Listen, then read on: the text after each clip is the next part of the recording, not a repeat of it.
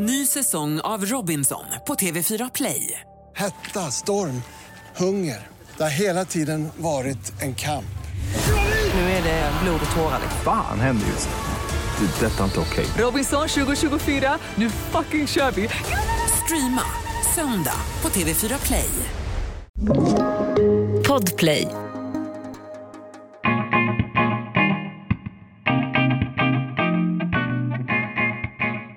Karin Adelsköld stod på toppen av sin karriär när kroppen sa stopp. Hon trillade rakt ner i en djup utmattningsdepression och tvingades sätta livet på paus. Vägen tillbaka har varit lång och lärorik och Karin kan idag känna tacksamhet för sina tuffa erfarenheter. De har hjälpt henne att designa en hållbar livsstil och välja ut de guldkorn som förgyller för just henne. Istället för att säga ja till precis allt.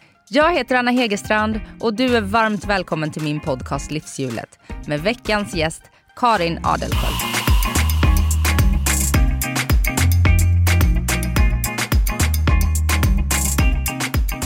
Karin, varmt välkommen till Livshjulet.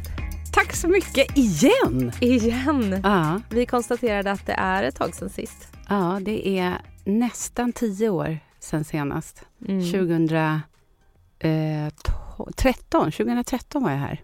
Ja, 2013 ja. Mm. Precis. Jag hade precis fyllt 40 och Mm. jag lyssnade på avsnittet. Vad, vad är dina reflektioner då, så här i efterhand? Vad önskar du att du visste då som du vet nu? Ja, men alltså, det var otroligt rörande. Jag blev väldigt, väldigt berörd av att lyssna på det. Jag tänker så här, tänk alla borde sitta i en intervju egentligen vid varje jämnt årsslag. och sen kunna lyssna på sig själv. För jag blev, ja men, dels så, så tänkte jag så här, men lilla gumman, du, du, ehm, ja. Man Alltså- ömmar för sig själv kanske? ja men jag ömmar lite för mig själv faktiskt. Jag, jag hör ju, ja men jag var yngre, jag var tio år yngre. Jag har blivit tio år äldre, jag fyller 50 nästa år och jag, och jag tycker att jag har blivit lite mognare. Men sen är det också, det här var precis innan saker och ting började gå ut för, skulle jag säga på ett, på ett sätt. Det här var liksom, jag vet att jag mådde så otroligt bra när jag var hos dig och kände jag är precis på den plats jag vill vara, sa jag. Men sen, sen så gick ju typ allt utför på alla håll och plan. Fysiskt, psykiskt, i mina relationer, i mitt jobb, liksom allt. Mm. Så det blev också så här, tänk om jag hade vetat då när jag sa det här att nu, är- nu är allt perfekt. Att det skulle bara ta någon månad eller två så började det liksom gå åt andra hållet. Mm. Livet är inte statiskt. Nej, och det är man ju tacksam för. Det är ett sånt där jag ofta tänker så här, nu är inte alltid, nu är inte alltid. Det är ett bra sätt att bli ödmjuk på. Ja men verkligen. Och den här podden eh, heter ju Livshjulet och handlar om livet och hur vi får ihop det. Och eh, jag har ju valt att göra den här podden. Eh, det springer ur min egen nyfikenhet och min ständiga kamp för att hitta balansen mellan gasen och bromsen. Där, jag, där det oftast är bromsen som är problemet. Eh, jag gasar och gasar. Eh, och du har ju själv två utbrändheter i botten. Eh, en 2008 när dina barn var små, två och fyra Mm. sa vi här. Vi, vi satt ju och pratade lite innan vi, vi glömde trycka på räck kan vi säga. det är ju så, när man inte ses så ofta så, så Mm. eh, har man mycket att avhandla. Den, Och- jag ska bara säga, den var faktiskt 2006 var utbrändheten, 2006-2007. Ja ah, okej. Mm. Mm. Och sen så var det 2016. Och hur skulle du eh, beskriva livet idag jämfört med eh, innan då? När vi såg senast? Ja, men, eh, jag tror att jag är på en mycket, mycket bättre plats. En mycket mer stabil plats. Eh, jag har faktiskt börjat nosa på den här balansen, eller jag ser till att jag har den. Men eh, för tio år sedan så trodde jag att den liksom kom av sig själv. Nu har jag lärt mig att man får jobba, jobba ganska hårt för att ha en balans. Eh, vara lite... Man kan inte få allt, så kan jag väl säga. Jag har förstått att ska man må riktigt bra får man offra vissa saker och det hade jag nog inte riktigt insett för tio år sedan. Och det kanske man inte ska heller. När man är 40 så ska jag fortfarande vara så här, men kan jag få allt vill jag ha allt. Ja. Men eh, som sagt, den hårda vägen har jag lärt mig nu att man kan inte få allt om Va- man vill må bra. Vad offrar du idag? Ehm, Ja, men för att må bra, det är ju eh, lite drygt fem år sedan jag gick in i väggen andra gången och den gången var det extremt hårt. Så första gången skulle man kunna säga lite, alltså lite slarvigt att då var det en klassisk utbrändhet eller utmattningsdepression som gick ganska snabbt över. För visst var det så att den första utmattningen den mm. ledde ju till att du av en slump kan man säga tog en standup-kurs. Mm. Det började gå väldigt bra för dig väldigt snabbt. Mm. Du blev utsedd till årets kvinnliga svenska komiker när du bara hade jobbat ett par år som standup-komiker. Ja. Och det kanske var den framgången då som ledde fram till den andra kraschen, eller? Jag funderar fortfarande på vad det var som hände andra gången. Det är ju fem och ett halvt år sedan och, just bara säga vad det är jag offrar idag är ju, idag är jag helt frisk. Om jag motionerar varje dag, mediterar på morgnarna, äter eh, liksom eh, kraft, kraftfull mat, järnstark mat eller vad man ska säga. Mycket kött? Ingen kött! Ingen kött, mycket spenat. mycket spenat. Eh, och liksom gör en sak per dag kan man säga, eller en eller två saker. Så att liksom jag har ju begränsningar. Jag fick frågan igår. Det var en, jag var och föreläste, sen så var det en kvinna som kom fram efteråt och så sa hon, men är du frisk nu? För hon hade gått in i väggen samtidigt som jag gjorde. Är du frisk nu? Ja, jag är helt frisk. Om jag sköter mig. Mm. För börjar jag slarva, inte motionera varje dag, slarva med maten, slarva med sömnen, mm. ja, då är jag ju tillbaka i någon slags eh, stresskänslighet igen. Mm. Och hur, eh, hur eh, tar den sig uttryck? Nej, men då blir jag hjärntrött väldigt snabbt. Alltså då glömmer jag och kan inte fokusera. Eh, det var det som hände andra gången när jag då kraschade så mycket. Då stängde liksom hjärnan av. Jag tror att jag hade inte lyssnat på kroppen jag hade kört på. Jag hade försökt lyssna på... Jag fick ju eh, tecken på att jag var på väg in i väggen igen och gjorde då som jag hade lärt mig sen första gången. Drog ner på jobb, eh, försökte liksom eh, göra allt rätt och det var väl det som var problemet. Jag gjorde för mycket för att inte bränna ut mig så att jag brände till sist ut mig på...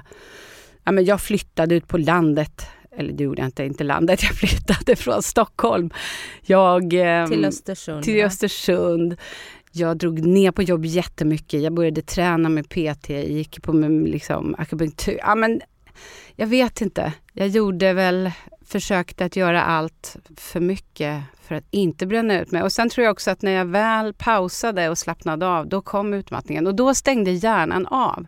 Alltså den sa bara, vi orkar inte mer. Vi, vi i min hjärna. Så jag tänker att det är någon slags... Eh, jag tänker ibland att hjärnan är som någon slags kontorslandskap där det sitter en massa folk som ska styra och ställa. Mm. Och de sa bara, nu vill vi inte mer. Och då, tapp, då, blev jag ju, då kraschade jag ordentligt, alltså verkligen på riktigt. Det var inte som första gången när det var mer, jag blev trött, jag behövde vila. Utan här, jag tappade förmågan att läsa och skriva. Jag tappade minnet från de senaste sju åren. Jag tappade närminnet. Jag, jag var som en grönsak i början. Um, och jag blir ju inte så dålig igen om jag stressar och slarvar. Men hjärnan har en tendens av att bli trög. Jag är hjärntrött och då funkar ju liksom ingenting.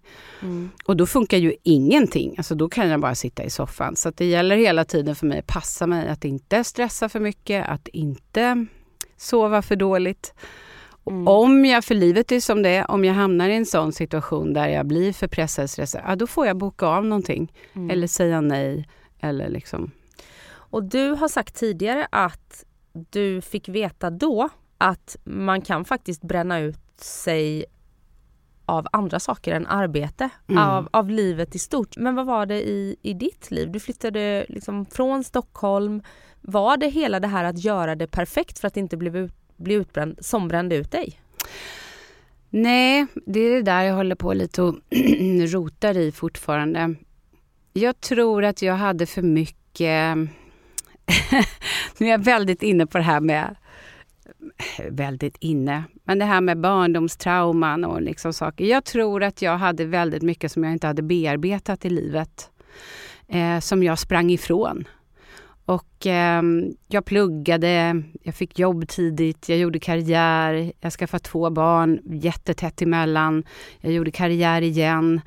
Även om jag var utmattad, jag har gått i terapi. Men jag liksom sprang ifrån väldigt mycket känslor och väldigt mycket ångest. Så att jag hade en inre stress som var ganska hög. Och det handlade inte så mycket om perfektion, för det fick jag, det fick jag lite styr på med standupen. Jag använde just den här...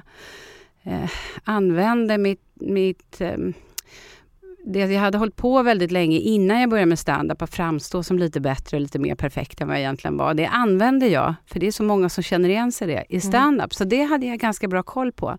Men sen så har jag flytt från väldigt mycket annat, mycket ångest. Um, så jag tror att det var den stressen. Och sen, alltså jag förlorade fotfästet av um, att bli så pass uh, uppmärksammad och känd. Ny säsong av Robinson på TV4 Play. Hetta, storm, hunger. Det har hela tiden varit en kamp. Nu är det blod och tårar. Fan händer just det. det detta är inte okej. Okay. Robinson 2024, nu fucking kör vi. Streama söndag på TV4 Play. Ett poddtips från Podplay. I podden Något Kaiko garanterar östgötarna Brutti och jag Davva dig en stor dos skratt. Där följer jag pladask för köttätandet igen. Man är lite som en jävla vampyr. Man har fått lite blodsmak och då måste man ha mer. Udda spaningar, fängslande anekdoter och en och annan arg rant. Jag måste ha mitt kaffe på morgonen för annars är jag ingen trevlig människa. Då är du ingen trevlig människa, punkt. Något kajko, hör du på podplay. Därför är gardinerna.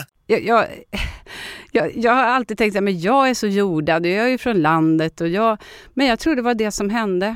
Och precis när jag var hos dig så var jag programledare då för Alla Tiders Hits. Det var en sån här jättesatsning, mm. lördagsunderhållning, direktsänt. Med Niklas Strömstedt?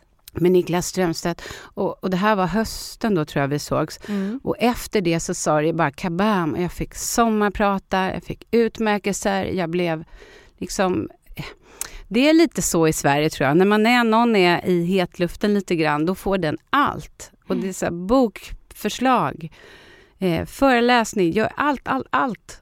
Du blir ju en produkt som många ser pengar i också. Ja, kanske det. Men så, så tänkte jag... jag tänkte också att jag hade faktiskt någonting att säga som många ville lyssna på. Mm. Och då ville jag också passa på.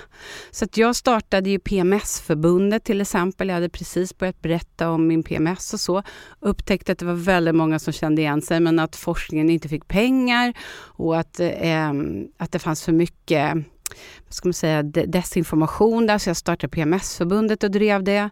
Jag startade en agentur för att driva, liksom, att stötta sådana som jag som behövde mer hjälp för att kunna göra. Så att jag gjorde en massa saker som jag är väldigt stolt över.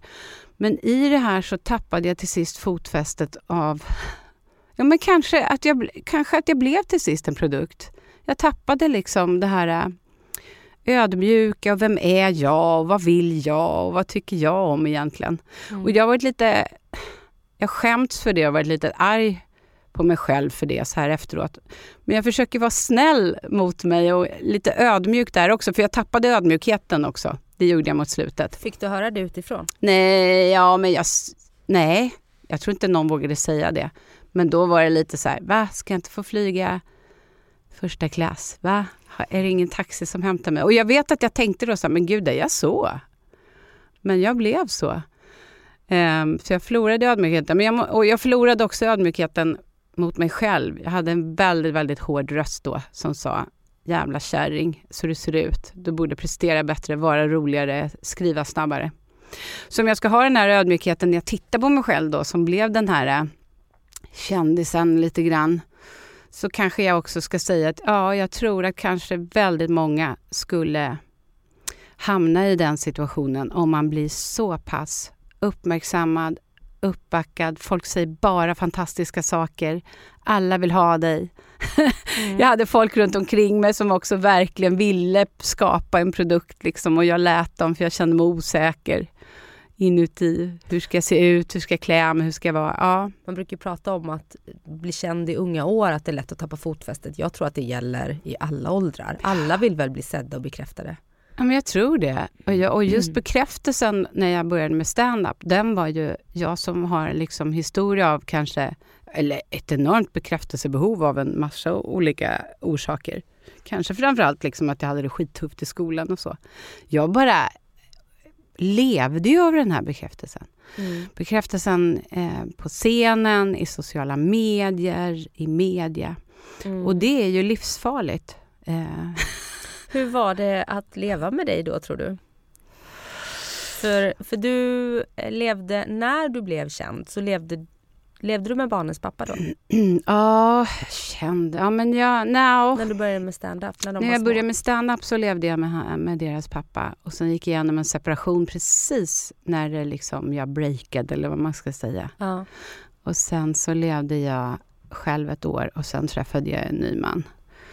ehm, som var med på den resan. Mm. Hur var jag att leva med? Och så lite PMDS på det. ja, exakt.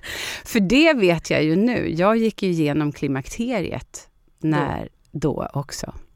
Så att, eh, Är inte det skäl nog att bli utbränd tänker jag? jo, och det är väl det jag försöker, om jag gör någonting idag, är det ju att försöka prata om klimakteriet och hur, hur det, hur hormoner har, hänger ihop med utmattning och stress och sådär. Mm. Därför att jag hade min sista mens som 40, 46 år gammal.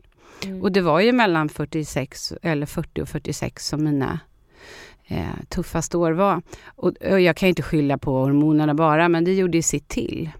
Att det blev liksom mycket stress, mycket hormonsvängningar, jättemycket PMDS. Det hänger ihop med eh, övergångsåldern, hormonobalans. Mm. Ehm, Så jag var nog inte jättehärlig att leva med. Och jag var nog inte jättehärlig att jobba med heller. Jag tänker på mina närmaste där. Eh, utbrott och stressad och glömsk och ja, usch. Hur påverkad... ja. Nej, jag, förstår, jag har ju bara träffat dig i men såna här sammanhang. Mm. Du har ju aldrig uppfattat som divig av mig. Nej, det har jag inte. Nej. Nej. Men jag vet eh, när vi... Min en, mitt enda besök i Almedalen Mm. sommaren 2015 Mm. när du gjorde DJ-battlet, kommer jag ihåg. Mm. Ehm, Det första, för jag har gjort det till sen. Ja, nej, men det var det första. Du hade en Ja. stor vit päls Ja, på just dig. det, precis. Ja, en pimp eh, Ja. Ja. Eh, det, det minns jag. Men, men alltså, så här, det är väl enda gången vi har träffats alltså privat som man säger. Mm. Hur, Hur jag- hur, privat det nu är på Almedalen men om Ja. du förstår vad jag menar. Ja. Men du var ju bara skoj. Vad är det? Och jag var kanske full. Ja, jag har hört just från Almedalen någon som sa att jag skred in på något event som om jag var larger than life. Jag har svårt att se den, Karin. Em, jag försöker vara så autentisk och så nära och så ödmjuk som jag kan, men jag ser också att jag tappade det lite grann. Och på det sättet är jag, och det här är ju hemskt att säga om man är en utmattning eller varit, men jag är tacksam för kraschen. För vad hade kunnat hända om jag hade fortsatt liksom den vägen? Har du varit Madonna idag? Bett Grand Hotel måla om med sviten. Patetisk hade jag varit. En hemsk människa antagligen. Mm. Men hur, eh, för du pratade om ett barndomstrauma. Mm. Var, var kommer den här ångesten ifrån? Hur menar du då? Um, jag hade en väldigt speciell uppväxt. Vi växt, vi, mina föräldrar var gröna vågare. Vi var väldigt, väldigt annorlunda när vi växte upp. Och jag blev från tvåan i grundskolan eh, utfryst liksom och utsatt för mobbning. Först psykiskt, eh, att jag inte fick vara med och sen i högstadiet eh, fysiskt. Och jag har tänkt hela tiden sådär, ja men det, herregud, alla är väl har blivit mobbade mer eller mindre. Jag, jag tror, och jag har pratat om det i terapi och jag känner att jag har kommit förbi det och så. Men jag tror att jag har underskattat ehm, hur det formade mig som person. En känsla av att, att alltid känna sig utanför, att liksom göra saker så att andra ska tycka om en. Jag har nog underskattat det lite grann. Och också den här känslan av...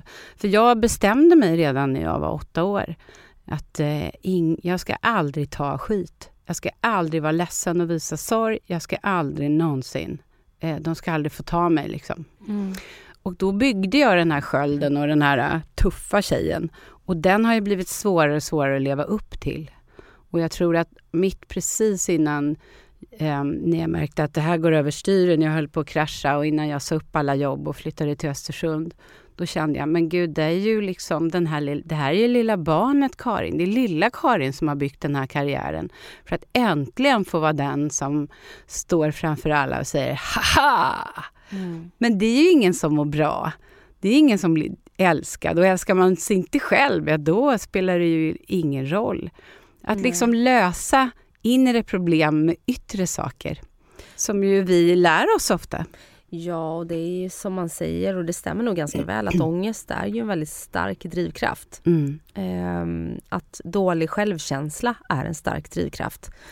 Problemet är att når du framgång men inte kan njuta av den, så vad spelar det för roll? Nej men precis. Och jag märkt också att jag flyr från, har flytt från känslor. Så att jag har jobbat för att inte märka dem. Jag har varit jättemycket mamma för att inte märka dem. men hur har det påverkat dig i ditt föräldraskap? Um, ja, men jag har ju... Jag, jag, och det här kan man ju aldrig säga, men jag upplever att jag är mer nära mig själv som mamma idag än vad jag var då. Sen har jag alltid liksom, jag började i terapi när jag blev mamma för jag kände mm. så här, jag måste jobba med, med mig själv för att vara en bra mamma. Så jag tror att jag har liksom, jag har gjort så gott jag kunnat. Verkligen, mm. verkligen. I alla åldrar. Och även när jag jobbade som mest så jag, var jag ju varannan vecka mamma. Och varannan vecka så jobbade jag ju inte lika mycket och var väldigt mycket mamma då. Sen kan jag tänka på hur gick det mentalt kanske jag inte var där jämt. Um, men det, facit får man ju först när de är äldre och börjar mm. titta inåt. Min dotter um, är oerhört intresserad. Hon är 19 nu. Jätteintresserad av psykologi. Um, gjorde sitt special, sitt gymnasiearbete nu eh, på temat hur dysfunktionell uppväxt, en dysfunktionell uppväxt kan påverka dina framtida kärleksrelationer. Oj, vad intressant. Jätteintressant. Det här med anknytning. Och... Ja, anknytning också. Så här, och, jag, och jag försökte säga då, men så här, du kommer säkert upptäcka saker som... som det, det, är för tidigt nu, men du kommer se saker i vår anknytning. Liksom, och det har inte för skuldbelägga någon att göra, utan det är ju bara att det är så det ser ut. Mm. Och hon var så här, nej men det känns bra än så länge. Ja, men, vänta, jag har en otrygg, mm. ambivalent anknytning. Mm. Och den måste jag förhålla mig till hela tiden. Och det är inte så att min mamma har gjort det medvetet, utan hon har en otrygg eh, anknytning i, i sin tur och så vidare. Mm. Ja, jag tro, har alltid trott att jag hade en otrygg ambivalent mm. anknytning. Och sen har jag också gått en del i terapi och pratat med min eh, psykolog om det här. Och hon beskriver mig som tryggt anknuten. Så jag har nog haft för höga krav på min anknytning. Men det är ju fantastiskt. Ja men jag bara när jag tittar tillbaka, nu är det väl inga av mina gamla ex som lyssnar på min podd, men eh, när jag tittar tillbaka på dem så kan jag liksom inte se varför jag har valt den typen av män. Det är först nu när jag blivit vuxen mm. som jag faktiskt känner mig som, äntligen nu, som jag har lyckats välja en bra man. Mm. Eh, och det tänker jag att på något sätt så borde ju min anknytning och min uppväxt ha påverkat hur jag har valt mina relationer. Liksom så. Man kan ju ha lite av varje, alltså inte genomtrygg eller genomotrygg. Mm. Och sen kan man faktiskt läka sin anknytning. Man kan lära sig att leva med, mm. precis som man lär sig att leva med utmattning eller med någonting annat. Men det, grejen är ju liksom att vara snäll mot sig själv. Det, det, det är så här, åh vad jag har hånat det hånat. Ja, jag har faktiskt gjort det. Vadå snäll mot sig själv? Vadå älska sig själv? Jag är inte min typ. men, men eh, liksom, Stå ut med att leva med sig själv är det mer för mig ibland. ja, men att vara snäll mot sig själv, liksom, det är the shit alltså. Mm. Eh, självmedkänsla pratar man ju om idag. Och jag håller på att utbilda mig nu inom dansterapi. Jag vet! Ja, och då, Så är, coolt. och då är ju det en stor del där, liksom självmedkänsla. Det vill säga acceptera läget. Kanske inte tänka att man kommer bli lyckligast och bäst och vackrast. Eh, livet är inte så jävla härligt. Ursäkta språket. Men det kan vara okej okay ändå. Och framförallt så här, fasen, jag är ganska okej okay som gjorde mitt bästa i den situation jag var just då. Mm. Och dansterapin, hur hittade du dit? Du åkte till eh, Du åkte utomlands vet jag och var Mm. där länge. Jag, ja, en, jag var på Kuba en månad På Kuba. och dansade. jag såg din intervju med Niklas Svensson och du skulle ha upp honom där i någon dans. Ja just det, stackarn. Så han har nu ett nytt trauma som han, men det är så jag jobbar, så man får ett trauma, sen kommer man och dansar med mig Ja, exakt. och får ett nytt. Så jag har alltid nya klienter. Nej, då.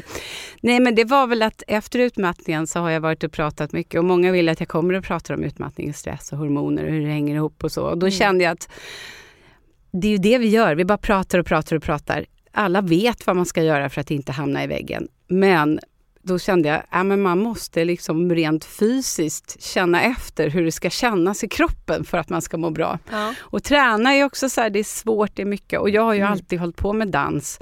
Alltså inte professionellt, utan hemma. Jag har dansat mig liksom frisk, jag har dansat mig glad.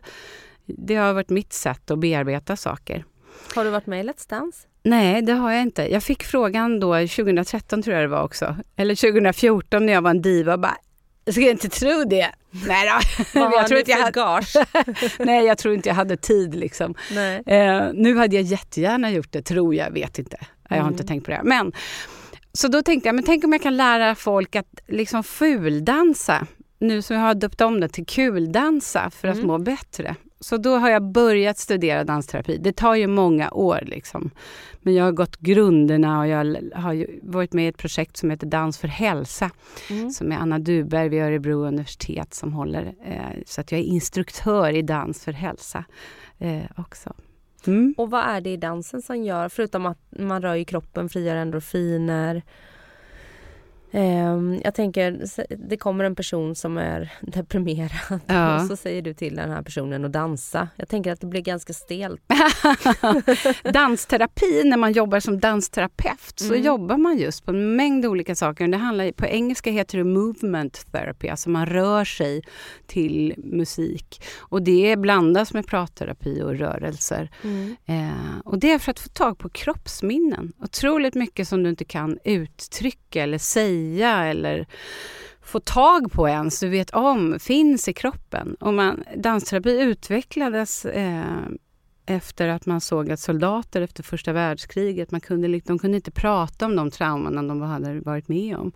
Så då var det en terapeut som började rördansa med dem för att få tag på trauman. Men jag jobbar ju inte som, och jag kommer inte bli dansterapeut, men jag jobbar terapeutiskt med dans. Mm. Alltså på gruppnivå.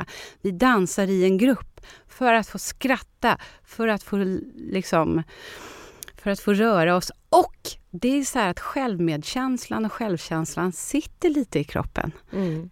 Alltså känslan av att vara, den man, att vara den man är, den skapas egentligen i kroppen. Hjärnan läser av kroppen Mm. och säger, hur mår kroppen idag? Ja, men kroppen känns härlig, ja, men då mår jag härligt.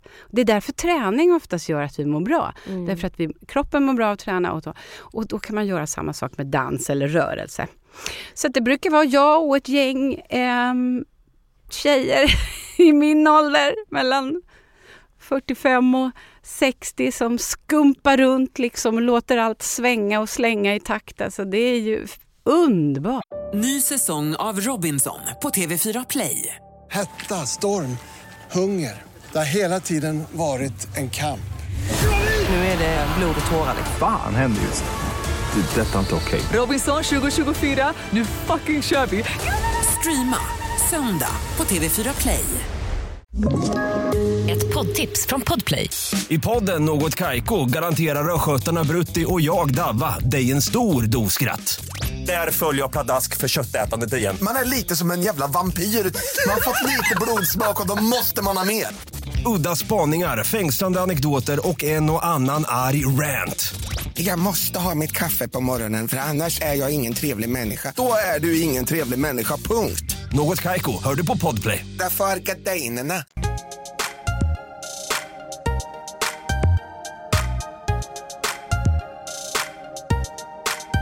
Och i höst så ger du dig ut på din föreläsningsturné Humorkoden. Mm. Eh, och du kommer föreläsa om humorkunskap, skratt mot stress och hur, hur illa det kan gå om man glömmer bort att ha roligt. Hur använder du humorn i din vardag för att må bra? Förutom professionellt liksom. Ja, men hela tiden. Det är liksom den röda tråden i allt. Föreställningen skulle faktiskt heta, hetat egentligen Livet är skit. Mm. Men eh, dels så med allt som har hänt i världen nu så kändes det som, jag tror inte riktigt jag får igenom mitt budskap, det är det ena. Och sen så gick det inte och eh, Facebook och sociala medier eh, accepterar inte det. Ah, Nu så, så dåligt får det inte vara. eller nipples på... Nej men precis, ingen skit liksom. Men ändå, jag tycker det, för det är det jag tror liksom. Livet är skit och att skratta åt det är ett sätt att hantera det. Mm. När jag växte upp så fick jag aldrig lära mig att skratta åt eländet och skratta åt mig själv. Och det var livsfarligt också för att andra, de, de som mobbade mig, skrattade åt mig. Och det gjorde att jag liksom bet ihop och försökte alltid vara lite bättre än mm, vad jag egentligen var, framstå som lite coolare och sådär. Och när jag då började med standupen också då började göra material om mig själv och skratta åt mina tillkortakommanden. Det var ju så otroligt frigörande. Mm. För skratt bygger ju på igenkänning. Och när jag säger någonting, ja jag sa eh, platt rumpa som sjunker för varje år. Det är en spionrumpa. Mm. För jag kan stå tätt mot en vägg och spionera utan att någon ser mig. Och då skrattar du till och då vet jag att du vet, du kan relatera till en platt rumpa. Du bekräftar mig i ditt skratt och, och så vidare. Så dels det, men sen så upptäckte jag också efter andra gången jag hade bränt ut mig att man får så mycket råd och tips på saker man ska göra för att må bra. Och då var det, det lättaste för mig var att hitta, att ha lite kul varje dag. Alltså hur ska jag få kul i mitt liv igen? Mm. Å ena sidan väldigt flummigt, och då få kul. Å andra sidan väldigt, väldigt konkret. Mm. Är det här kul? Har jag roligt när jag gör det här? Om det är jättetråkigt kan jag göra på ett nytt sätt så att det blir lite roligare. Och sen skratta åt eländet. Alltså. Och ibland när det inte, för det är klart att jag inte kan det ibland. Men då kan jag bara gå in och titta på Saturday Night Lives till exempel, Instagram. Mm. Det är, det är liksom min snabb återhämtning. Ja. Om jag känner så här, nu är jag superirriterad, börjar störa mig på folk. Upp, jag är på väg åt fel håll. Går Mm. in och kollar på något som får mig att skratta. Yes, känns lättare. Mm. Men du, du har börjat nytt jobb också. Yes, Blev dröm. klart nyss. Ja, Ja, drömjobbet. berätta. Jag är ny programledare för programmet Hjärta och hjärna eh, från Utbildningsradion men som sänds i P4 tillsammans med Emma Frans. Wow. En favorit. Ja. En riktig favorit. Mm. Eh, det här är ett program som... Eh, ah, vad gör vi? Är, vi tar vanliga påståenden, myter, så, sånt där som folk slänger sig med hela tiden och tar hjälp av vetenskap och forskning för att se om det verkligen stämmer. Och det är så himla kul, för, för det blir, ofta så blir det roligt av sig självt. Mm. Alltså, nu ska vi göra ett program om hundar till exempel. Eh, Sån herre, sådan hund, har man ju hört. Stämmer, det? det? Alltså det gör ju det på ett sätt. Mm. Forskning visar att hundars stressnivå är nästan identisk med sin husses. Det är ju intressant. Ja. Men vi tar det allt mellan himmel och jord, allt från kärnkraft till klimakterie till och så kollar vi om det stämmer eller inte. Och Emma som ju är forskare, hon har super, super koll på det. Och jag som jobbat länge som vetenskapsjournalist har ganska bra koll på hur man just kan förklara ganska avancerad forskning på ett lättsammare sätt. Mm. Så det är kul! Lördagar i P4 klockan 11, då är vi till er tjänst. ja, vad roligt. Mm. Och då jobbar du eh, deltid med det och sen Mm. så åker du ut på humorturné. Är det det som är dina... Och sen jobbar du lite som dansterapeut. Dansterapeut gör jag mest för kul. Ja. Jag har lite så här retreater och sånt. Eh, humorretreater där vi dansar lite och skrattar lite och gör lite allt möjligt. Det är liksom ingen, ingen försörjning så utan det här är något sätt för mig att må bra och få ge vidare. Mm. Ehm, Och hur stor del är stand-up i ditt eh, yrkesliv idag? ehm, jag har pausat klubbar lite grann just nu för det hinner jag inte med. Men jag kör eh, lite större event och sen min egen liksom stand-up föreläsning eller vad man ska säga för det är Mm. lite bland, det är en föreställning, show. Mm. eh, gör jag. Så att jag har väldigt bra balans nu skulle jag säga. Jag jobbar 60, anställd 60% och sen 40% eget. Mm. Mm. Det är identiskt med mig, det är perfekt. Ja, och vad känner du? Jag känner att eh, jag är anställd på 60% och egen 40% och Mm. eh, som vi pratade om innan här så blir det ju aldrig 60-40 Nej. utan det blir ju snarare 80-60 så man jobbar ju ganska mycket. Gör du Mm. det med? Eller? Nej, för mig är det aldrig över 100 procent, skulle jag säga. Och jag, vet, har, jag har inte fyllt 40 än, så jag har inte lärt mig det där. du ska den hårda vägen, Verna. Ja. Nej, du är smartare än vad jag var, tror jag. Och sen har ju jag en, en eh, agent som också... Jag har ju en person som, har an, som sköter min kalender, Mm. kan man säga. Och som jag har liksom som är anställd för att se till att jag inte tackar ja till för mycket. Mm. Och det behöver ju jag, för att annars hamnar jag lätt där. Och sen har jag en pojkvän som också har varit utbränd som vi kan bolla väldigt mycket sådär. Vad tror du? Kommer jag orka det här? Vad känner vi? Mm, vad skönt. Mm. Och sen två barn som ser teckning direkt. Liksom. Min dotter är ju... Hon säger till men nu verkar du lite för trött. Och det är hemskt att jag inte kan hålla koll på det själv. Ja, men det är ju svårt. Lyssnar du på henne då? Ja, men det gör jag. Hon är sträng också. Mm. Det gör jag. Och det är ju inte, är inte hennes uppgift, men hon kan ibland se sådär, eller hon märker mer att jag är irriterad tror jag. Är det något? Är det något mamma? Och då vet jag, ja, ja just det. Och då får jag bromsa och backa och motionera. Och det är ju inget, det är ju inget roligt liv höll jag på att säga. sa, hon- sa komikern. Nej men alltså, Du har haft ditt roliga. Ibland kan jag tänka så, vad hemskt. Nu är det slut. Nu är det slut. Nej men alltså PMSen är ju slut för jag har ingen mens längre. Det är ju fantastiskt. Ehm, Den inre stressen och pressen är ju slut och det är fantastiskt. Jag har ju inte ångest längre på det sättet. Men jag har inte de här kickarna, de här high and low liksom. Wee, Du jag, är mer jämn. jag är mer jämn och det är ju ibland tråkigt faktiskt. Men det är så sjukt härligt att ha lite harmoni äntligen efter denna berg och dalbana som har varit mitt liv. Mm. Ja. Ja, men nu, ja, exakt. Nu har du testat att leva i berg och dalbana. Mm. Nu kan du testa att leva lite mer Harmoniskt. harmoniskt. Så får du välja sen när du är 80 om du ska Ah. ge dig ut på en jorden runt-resa eller bara stanna i Sverige och ta det lugnt. Och jag tittar ju på min stand-up material från när jag var 40. Jag bara, jag är i alla fall inte 50 när man typ går utan bh i bomullstält från Lindex och så här, äh, åker på retreats och håller på med meditation och bönor. Och så tänkte jag, jag kommer aldrig bli så. Och det är exakt jag. Jag har börjat gå utan bh. Jag vet, så vad har hänt? Fast jag tycker du ser väldigt pigg och fräsch Alltså, ut och välmående. Ja, verkligen. Ja men det kommer väl med det här. att- Mm, du strålar. Tack. Vad skulle du säga är den största utmaningen i tillvaron nu då? Det är väl att hitta min plats i livet lite grann. Alltså hitta min plats i tillvaron fortfarande. Jag tror att efter kraschen, först var det bara överleva. Alltså, se- sen blev nästa sak att försöka bli frisk. Och, då, och det handlar ju också väldigt mycket om att em, komma tillbaka ekonomiskt och eh, fysiskt och allt det där. Eh, försöka komma tillbaka till en hållbar karriär nu så har jag kommit dit där jag liksom har alla praktiska saker på plats och jag börjar må bra. Men nu, och det är kanske det som är 50-årskrisen. Vad, vad är min uppgift? Vad är min roll? Jag har ju länge tänkt så här, men jag är här för att hjälpa människor och underhålla och så. Och det är jag kanske, men det kanske finns något ännu bättre jag kan göra för andra. Eh, liksom, jag kanske har en, en annan plats som jag inte riktigt hittat än. Hur går tankarna kring liksom framtiden och vad du vill göra? Ja. ja, där är jag lite. Jag tänkte att 50-årskrisen handlar om att man, "Åh, jag har bara 30 år kvar. Men min 50-årskris handlar nog lite om att men jag känner mig jättepigg och jättefrisk. Jag har jättemycket kvar att ge. Kommer jag ens hinna det? på tre- Alltså Det är lite mer så. Mm. Oj, vad ska jag göra nu? Mm. Ja. Men eh, jag skulle vilja vara mer till tjänst för andra, det känner jag.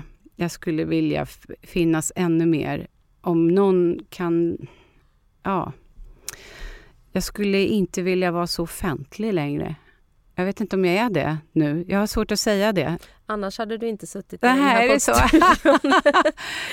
Det är liksom lite kravet för att få vara med. Ja, just det. Jag tänker att folk har glömt bort mig lite. Jag är inte så aktiv i sociala medier och så. Jag försöker fo- fokusera mer, för det var väl det så här, förr var det så här, eh, se mig hör mig lite grann. Mm. Nu vill jag prata om det som betyder någonting mycket, mycket mer. Men det där är ju spännande. Jag var ju med och liksom drog igång, nu har jag verkligen, det var inte ödmjukt sagt, men alltså jag var ju jobbade väldigt mycket med sociala medier. Mm. Var liksom på alla plattformar, såg potentialen, drev Mm. det väldigt hårt och tyckte det var fantastiskt. Mm. Jag tycker det är väldigt, väldigt svårt nu. Jag vill gärna inte vara så personlig längre. Nej. Men jag vill ändå hjälpa andra. Så jag klurar väldigt mycket så här, kan jag få folk... att- Det är därför jag åker på turné. Humorkoden är liksom öppet för alla och tanken är att vi ska kunna, att jag ska kunna liksom lära folk så mycket som möjligt på den här tiden. Ja. Men också det är dansterapin, liksom att åka iväg och försöka bara, oh, Mm. ge tillbaka Mm. det som jag faktiskt fick när jag överlevde det här som jag varit med om. För det blev nästan så. Det blev lite på liv eller död och jag överlevde och jag kan jag göra något av det? Ser du det- livet som ett innan och efter? Absolut. Absolut. Och om, och om jag nu ska vara snäll mot mig själv som jag säger att jag ska vara, så, så med snälla ögon så kan jag säga att jag, jag har kämpat i hela mitt liv. Jag har kämpat och kämpat ehm, och jag har gjort så gott jag kunnat. Och sen kom jag till en punkt när jag inte orkade längre. Nu så, så behöver jag inte kämpa utan det funkar i alla fall. Ja, jag har fått en stabilare grund. gud vad härligt. Men vart är jag på väg? Ja, det får vi se. ja. Vart är hon på väg? Exakt. Och jag vet ju att du bor, för det har ju du också gjort, eh, det har hänt en del under åren. Du bodde i, på Rin, eh, Resarö Ja. Första gången du var med i Livshjulet och Mm. sen har du däremellan bott i Östersund. Ja. Nu bor du nästan granne med mig ja. i eh, Aspudden, jag bor i Midsommarkransen. Mm. Södra Stockholm. Ja, Mm. eh, är det där du vill bo? Ja, jag lyssnar ju på avsnittet som vi gjorde här för tio år sedan och då säger jag just apropå att inte vara speciellt ödmjuk. Ja, jag vet inte, jag bor i en femma, jag bor i ett, ett radhus själv med mina två barn. Mm. De börjar ju bli lite äldre, det höras lite... Gud, hur kan man ens sitta och ha en femma i Vaxholm? Mm. Vad är det för kärring liksom? Hoppas om du lyssnade på det här nu och lyssnade då att du tänkte jävla kärring. Eller gud vilken utveckling hon Ja. För nu bor jag i en pytte, pytte, pytte, pytte liten trea eh, med dålig planlösning och ingen förvaring. Eh, med mina två ganska stora barn då som är 17 och 19. Som snart flyger ut. Som kanske. snart flyger ut, men det är inte så snart när man bor i Stockholm för här kan det bli, det kan ta ett tag till. Ja. Så att jag bor i en bäddsoffa varannan vecka och har inget eget rum utan jag bor och jobbar och lever och sover i ett vardagsrum som också är vår matsal. Mm. Ehm, jag, men jag har en egen lägenhet som jag har lyckats köpa i Aspudden och det ligger nära då där barnens pappa bor. Så att jag är, kan fortfarande vakna nu och vara rörd över att det, att det funkade. För att jag, ekonomiskt så kraschade jag ju också jätte, jättehårt Mm. och gjorde ju, ja men satsa högt och då kan man falla eh, hårt. Och det, och det gjorde jag, så jag har fått börja bygga, bygga upp allt från början. Så jag är supernöjd med att jag har någonstans att bo. På den Ja. nivån är det. Sen vet jag att du är väldigt nöjd också med att vara särbo med din, med din kille. Ja. Ja, så att eh, förmodligen om ni hade slagit ihop era påsar hade du kunnat bo större. Men vad är det som lockar, eller antar jag, eh, vad är det som lockar med särbolivet? Nej, men jag provade ju på bonusfamilj och det var... ehm, I'm doing it right now. ja, det blev en utmattning. Utma ja, utmattning blev det också. Säg inte så. Det var en utmaning för mig. Eh, och då hade vi de bästa förutsättningarna. Alltså barnen var nästan samma ålder, de älskade varandra jättemycket. Eh, jag kan bara skylla på mig själv där. Vad Ja. var det som var svårt? Jag tror att jag hade alldeles för dåligt självförtroende när det gäller att vara mamma och, och en vuxen i barns sällskap. Mycket för att jag mådde så himla dåligt och hade stressat så himla mycket. Blev du en pushover eller blev du arg? Eller vem blev du som mamma och bonusmamma? Jag var ändå bara patetisk och självcentrerad för jag tyckte inte jag fixade det. Jag tyckte inte jag fixade det bra. Alltså jag tyckte att jag var... Ni hör att jag måste jobba med mig snällhet. Mm. Jag tyckte inte att jag fick ihop det. Jag tyckte det var svårt. Eh, men sen så tror jag också att, att slå ihop... Och många klarar det här helt fantastiskt bra. De flesta verkar klara det bra. Men även om vi hade firat alla semestrar ihop och umgått jättemycket så var det två olika familjekulturer med två olika grundvärderingar och tankar om uppfostran. Och det visade sig Mm. först när vi hade fyra tonåringar.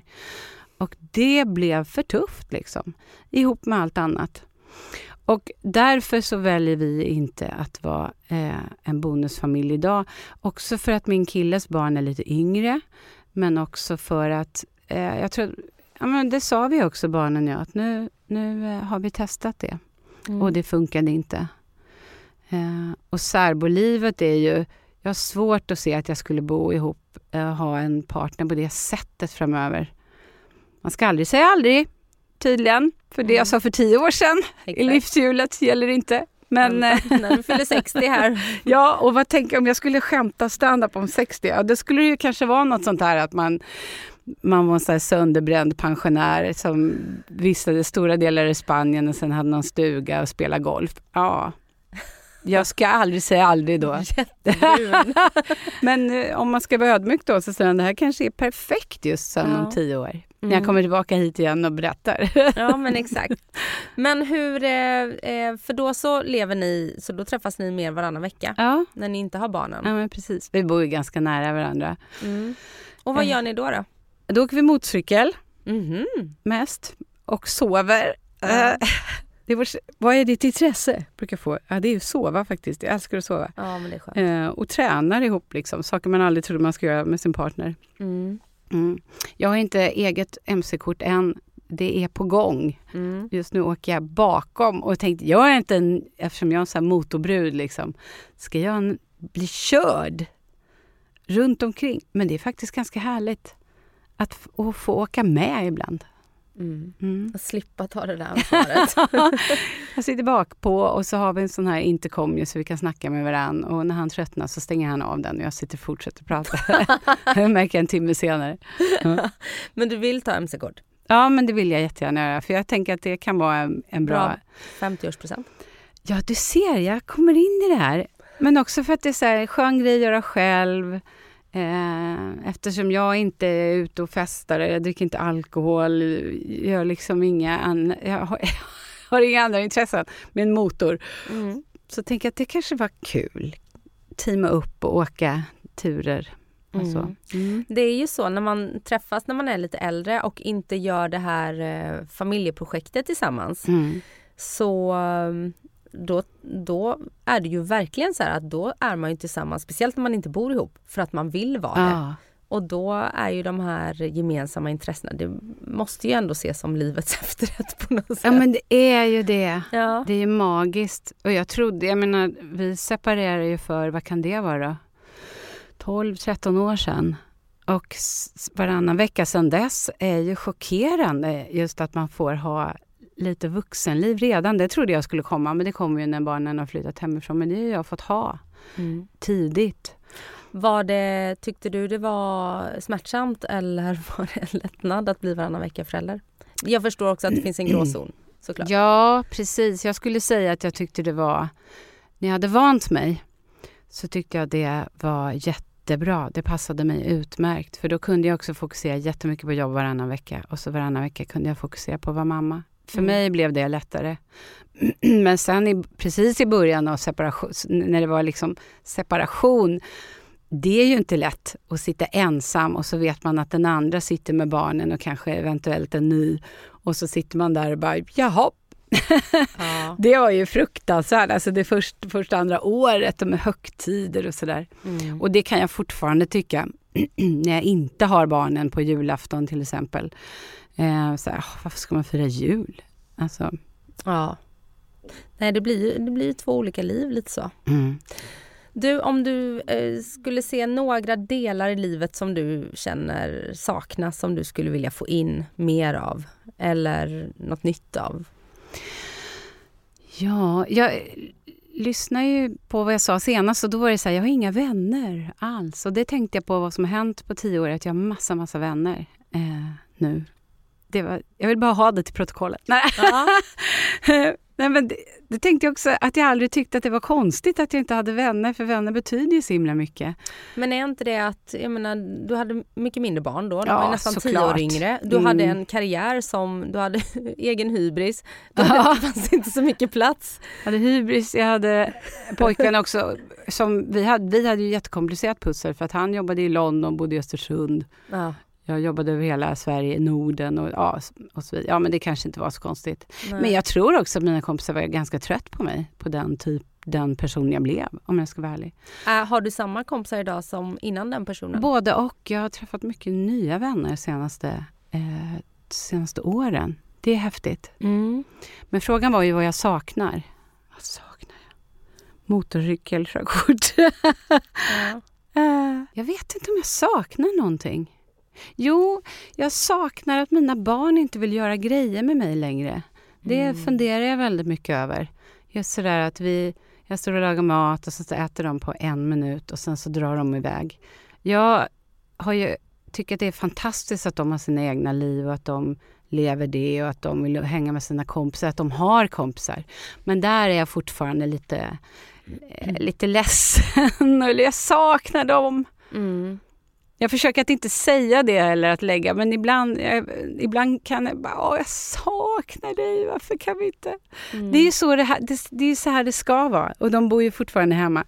Men jag önskar att, de, att vi hade kunnat göra mer saker tillsammans. Och jag har intervjuat andra som har lite äldre barn och de säger att de kommer tillbaka sen efter 20 när, Mm. de, när de förstår och uppskattar det här med att faktiskt hänga med sin morsa. Om man nu har gjort sitt jobb bra. De Ja. kanske tycker att ja, men du är inget kul. Liksom. Då, Nej, då får det ju precis. vara så. Men jag, det, det saknar jag, att göra mer. Mm. Ehm, Det har jag använt lite som argument eftersom jag har haft, inte varannan vecka har jag inte, men jag har ju haft, eh, eller separerade när barnen var små, att jag gör en del av det jobbet redan nu. mm. Separationsfasen. Ja, jo, men det gör man nog. Mm. Men där blir jag, det är där sociala medier är inte bra för mig heller. Nu har vi haft ett lov här och alla är ute och reser med sina barn och det ser så Mm. jäkla bra ut. Och då vet man ju inte, har de tvingat barnen med eller vill barnen? Alltså man har ju ingen aning. Men jag Exakt. känner, varför har jag inte? Varför kan jag? Varför vill? Du får Ja. tänka att de lägger inte upp den här bilden på Instagram när ungarna sitter och surar med sin telefon på rummet. Nej, och jag har ju så otroligt mycket mer ehm, annat som vi gör, som vi pratar om och så, men, Mm. men visst. Sen vill jag ju inte åka utomlands just nu. Jag vill inte göra det heller. Så det, jag vill inte ens ha jag vill inte ens ha det jag ser att andra har. Men det, ibland så faller den gamla hjärnan i sådär man jämför sig och varför, varför? Du vill bara ha mer tid med dina barn. Du får skicka det här avsnittet till dem. Apropå barndomstrauma och lägga stress och press. Nej, jag tycker att det är underbart egentligen att de inte vill vara med mig. Och jag tycker det säger allting, liksom, att man börjar redan nu, som min dotter börjar rota i anknytning, psykologi, uppväxtrelationer. Mm. Jag hade ju inte klarat det när jag var i hennes ålder. Eh, men det är klart att jag hade säkert mått bättre idag om jag hade vågat tänka på eh, vad, har det här in, vad har min uppväxt inneburit för mig psykiskt och inte bara tänka håll käften, du klarar dig. Mm. Alltså håll käften till mig själv. Mm.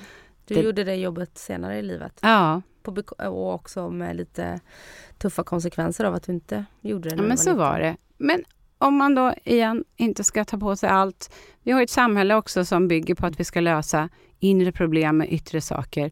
Inte alltid för att det finns folk och eh, så som kan tjäna på att man tar liksom yttre hjälp. Eh, man kan ta massa yttre hjälp också, men man bör veta liksom vad det inre problemet är. Mm. Och det tänker jag, det kanske vi inte ens kan förrän den här åldern. Nej. 40, 50. När vi liksom hinner andas och titta ut över förödelsen. När vi tittar ut över, över det vi har skapat. Mm. Och sen hade jag insett allt som jag hade varit med om, hur mycket det skulle påverka mig när jag var 19, då hade jag nog inte kunnat hantera det. Min dotter är mycket mer stabil än vad jag var då, Mm. ju se. Du har gjort ett bra jobb. Jag hoppas det.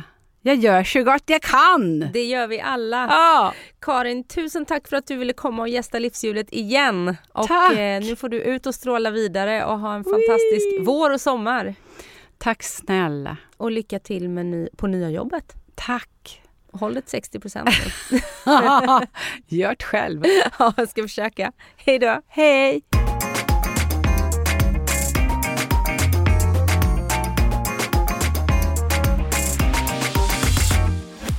Jag bara levde ju över den här bekräftelsen och det är ju livsfarligt. Podplay, en del av Power Media. Ny säsong av Robinson på TV4 Play. Hetta, storm, hunger. Det har hela tiden varit en kamp. Nu är det blod och tårar. Fan händer just nu. Det. är Detta är inte okej. Robinson 2024, nu fucking kör vi! Streama söndag på TV4 Play.